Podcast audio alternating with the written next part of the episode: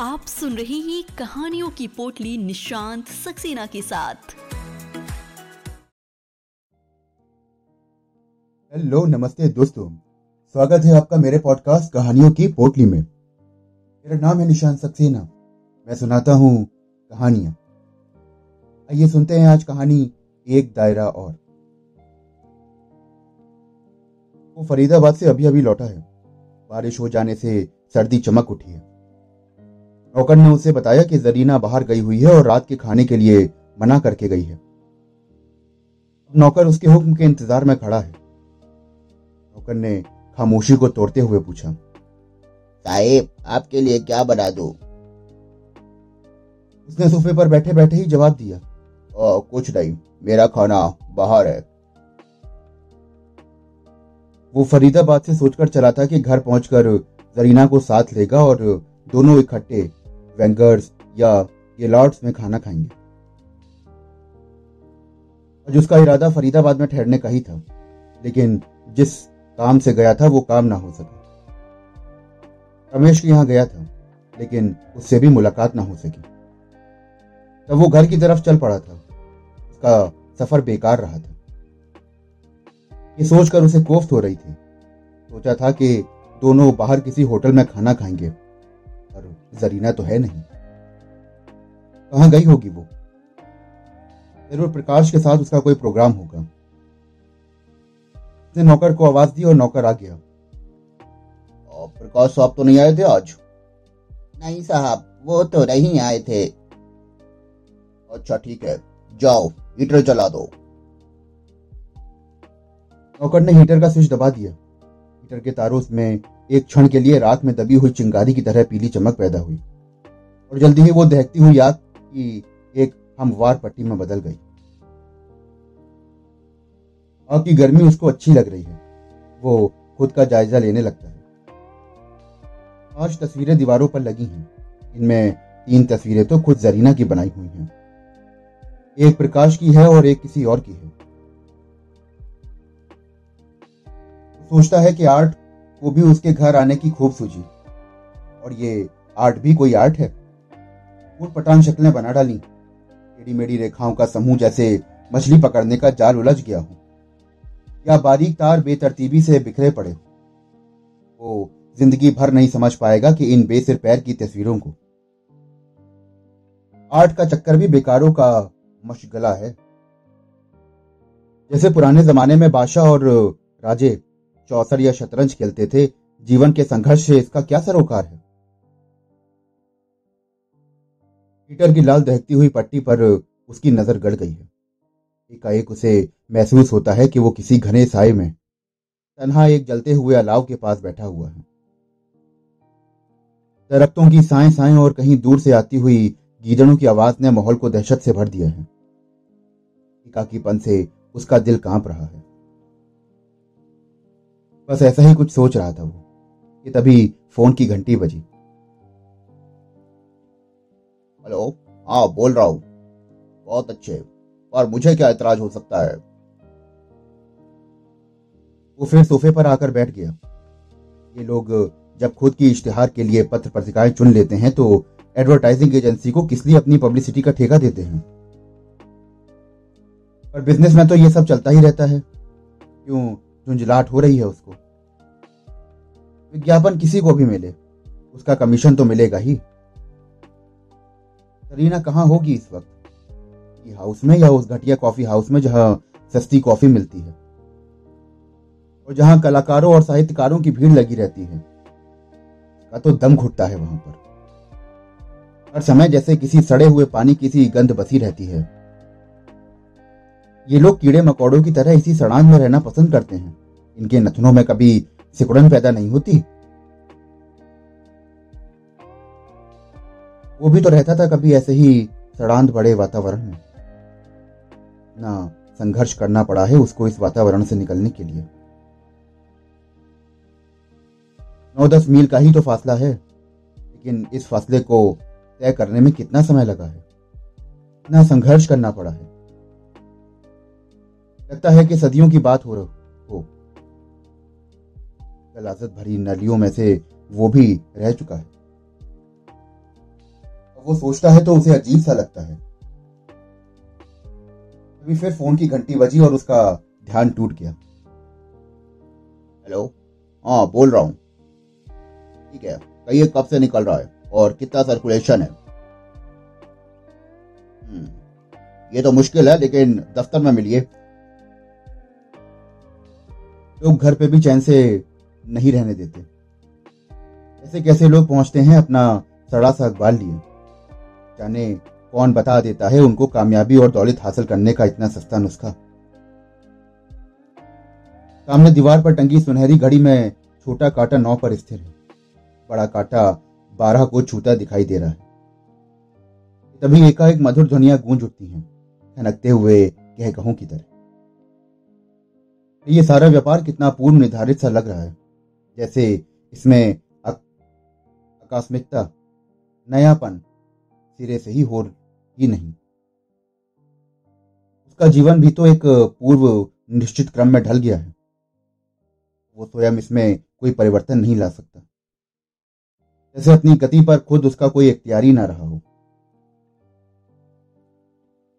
सामने खिड़की के पर्दे से लगी हुई शीशे की एक पतली पट्टी ऊपर से नीचे उसमें से सामने के मकान से एक कमरे में रोशनी का एक गोला नज़र आ रहा है। ईटन ने कमरे को खूब गर्म कर दिया है। उसका खून कितना सर्द हो चुका है।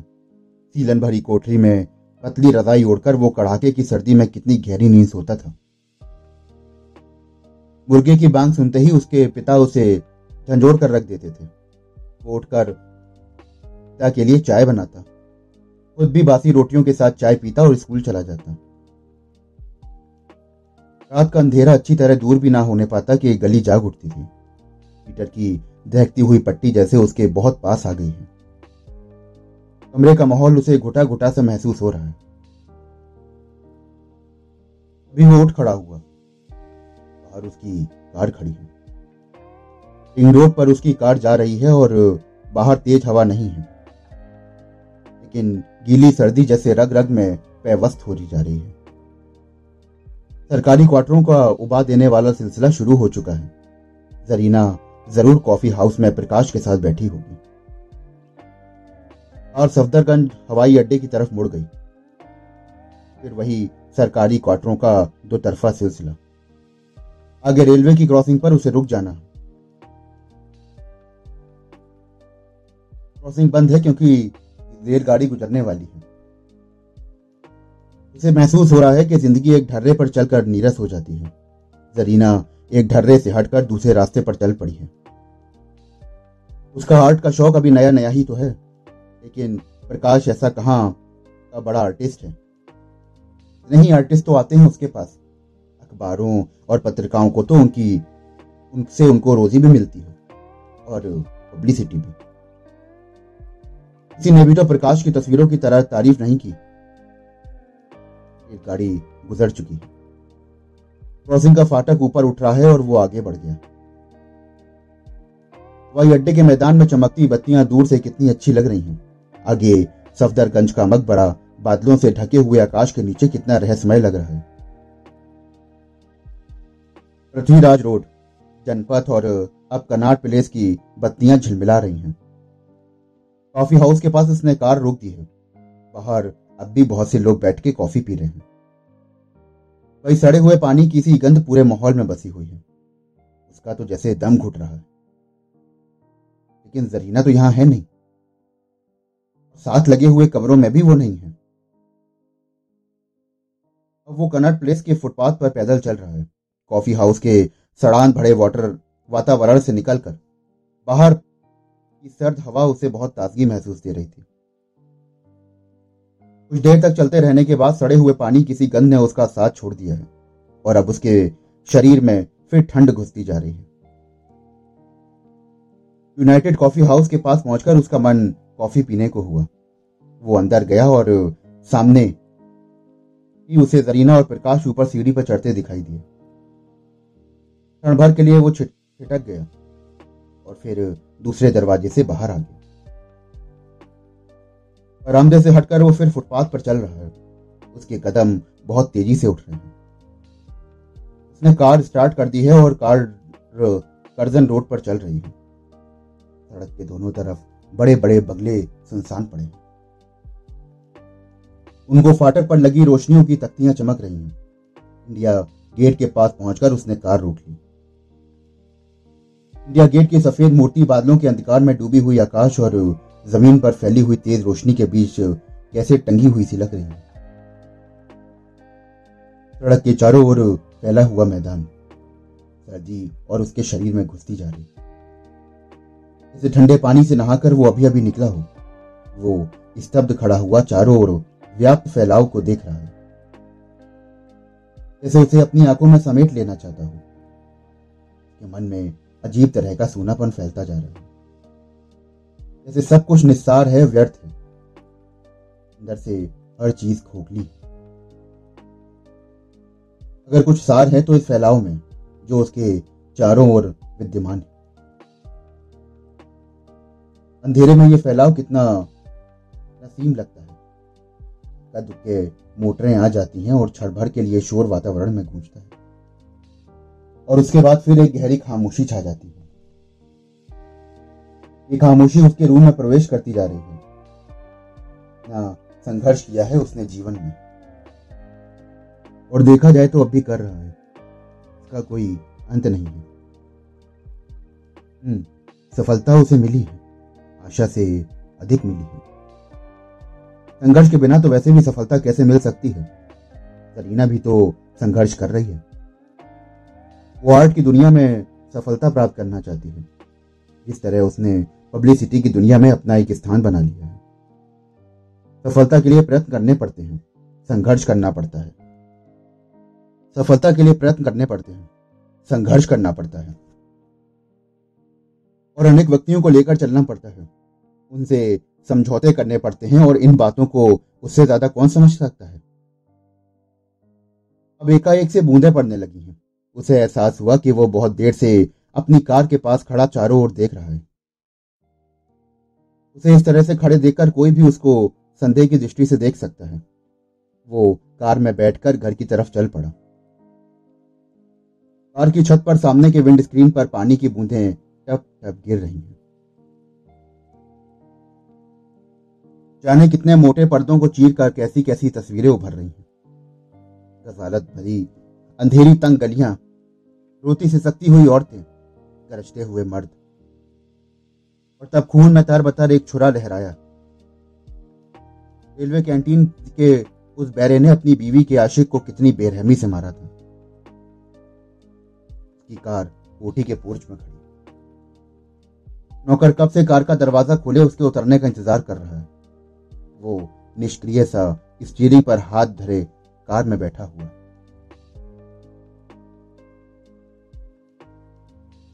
तो दोस्तों, अभी आप सुन रहे थे मेरे साथ कहानी एक दायरा और। आशा करता हूँ कि आपको कहानी बहुत अच्छी लगी होगी। अगर आपको और भी कहानियाँ सुननी है और आपको कहानियाँ सुनने का शौक है तो मेरे साथ जुड़े रहिए। चैनल को फॉलो करिए। मैं फिर मिलूँगा आपसे एक और कहानी के साथ। धन्यवाद। और आइए अब इस कहानी के बाद सुनते हैं एक गीत।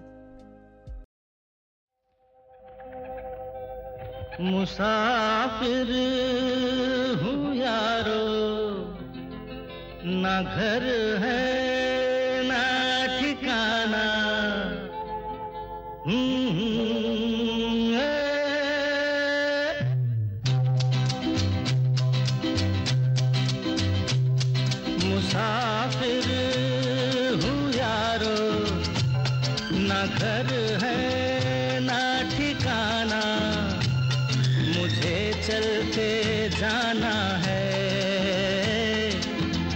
बस चलते जाना।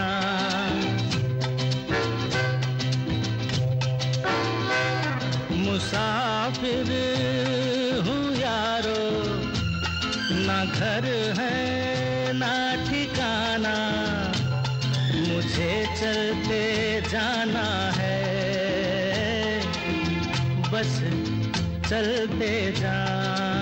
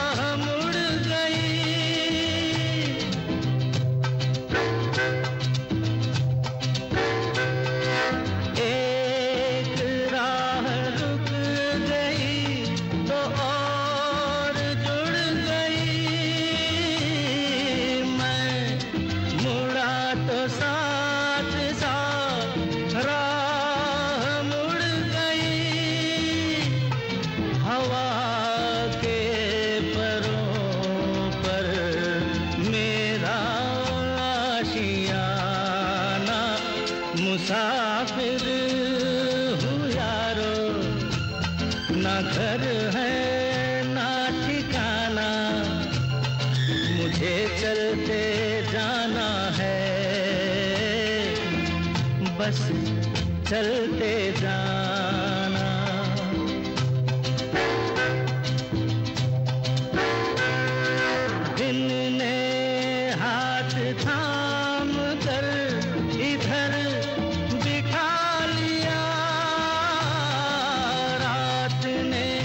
इशारे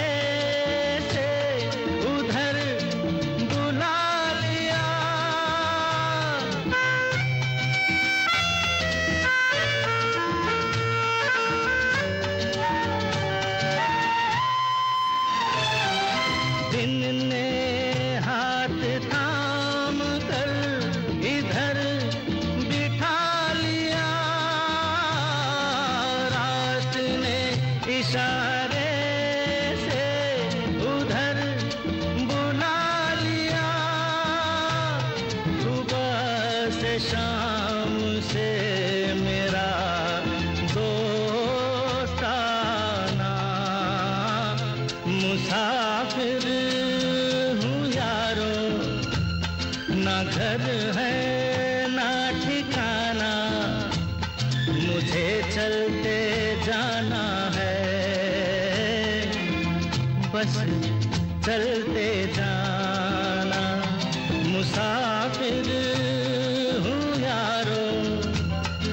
घर है ना ठिकाना मुझे चलते जाना है।